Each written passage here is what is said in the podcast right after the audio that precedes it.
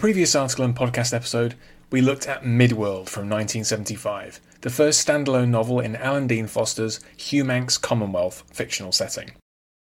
His next books within that setting were two entries in his Pip and Flinx series, but Foster went on to spend much of his time working on novelizations.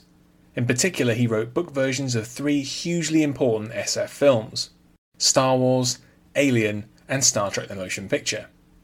It was a full five years before Foster wrote another standalone Humanx Commonwealth novel, but Cachalot eventually saw release in April 1980.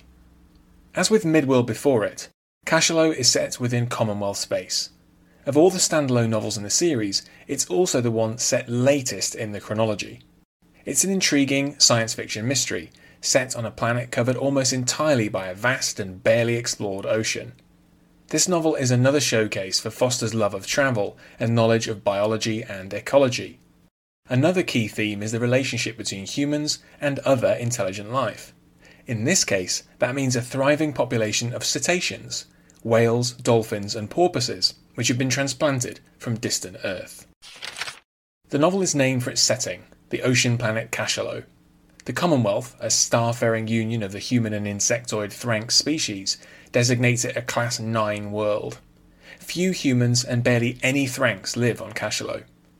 The ones that do are based in a small number of floating towns, which they use to extract the raw material for various luxury items, such as fragrances, sold on other Commonwealth worlds. To a large extent, Cachalot is a kind of vast nature reserve. Hundreds of years earlier, most of Earth's remaining cetaceans were evacuated from the planet and transported by starship to Cachalot. There they've thrived alongside the planet's own vast variety of aquatic life. The inciting incident for the book is the mysterious, sudden, and violent destruction of a series of floating towns. These disasters leave behind very little in the way of usable evidence, and no bodies are recovered. Local authorities want to keep the situation under wraps, fearing the commercial implications of a widespread panic. Theories begin to fly. Could the attacks be the work of a previously unknown local creature? Of enraged cetaceans? Sophisticated human pirates? or even the warlike alien AAnn Empire. The main character is Cora Zamantina, a marine biologist with experience on numerous worlds.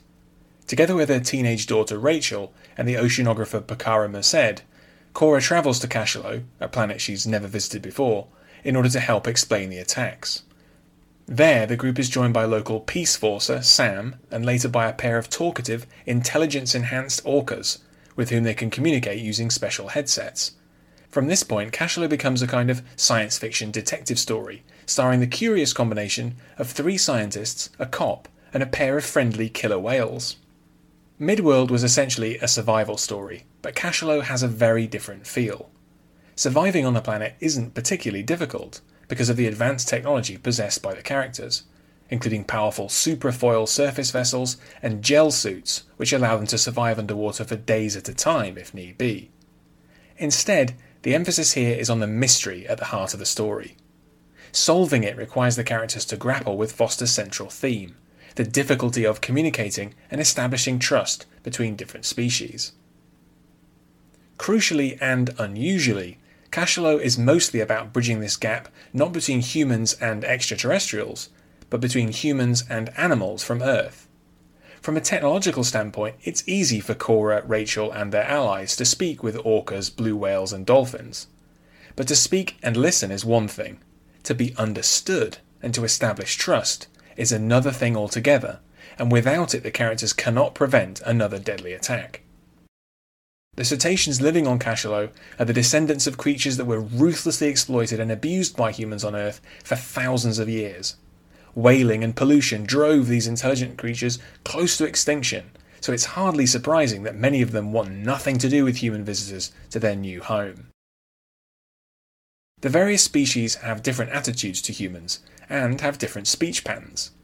Transliteration of orca speech, for example, features a lot of repeated consonants. Foster's attention to how the cetaceans view each other is equally fascinating. Many whales, for example, see dolphins as foolish creatures who waste their lives in frivolous play when they should be pondering deep philosophical questions. The interactions between humans and various cetaceans are easily the highlight of Cachalot. The friendly, loyal orca characters, Latahote and her mate Wenko Seamancer, are brilliant examples of intelligent animals in science fiction who light up the novel every time they appear. Amusingly, they even give Cora her own orca name, which translates to the one who has to know everything. Presumably, the fact that Cora is an anagram of orca was not an accident on Foster's part. Cachalot works very well as a mystery story. Early on, several possible causes of the attacks on towns are raised, and each of them seems deeply plausible at least once. Foster continually keeps the reader guessing, and the final resolution is intriguing and satisfying. The novel's human characters and their interactions aren't particularly strong, but they are likeable and serve to move the story along. What makes Cachalot such an interesting book is its rich themes about communication, trust, ecology, and guilt. In the book, Foster raises a range of fascinating questions about how people treat their environment and how they view other forms of intelligence, and about how, and if, they can make up for their past mistakes.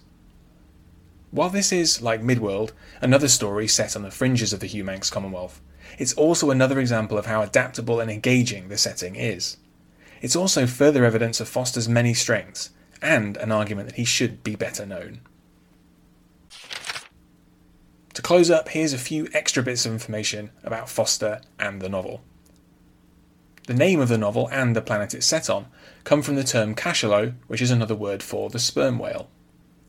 Foster states that barely any Thranx live on Cachalot. This is because, being essentially giant insects, they're extremely poorly adapted for aquatic environments and can easily drown. Most Thranx, Foster states, are terrified of water for this reason. Interestingly, none of the novel's significant characters are white. Intelligence enhanced cetaceans, specifically dolphins, are a major feature of the Uplift series of science fiction novels by David Brin. Cetacean Ops is a feature of Federation starships in Star Trek, which was long talked about but only became canon due to an episode of the animated series Lower Decks in 2021.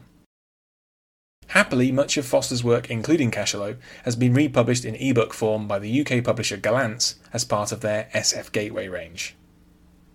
Foster's full bibliography is available on the Internet Speculative Fiction Database, or ISFDB, and there's also an entry for him in the Encyclopedia of Science Fiction.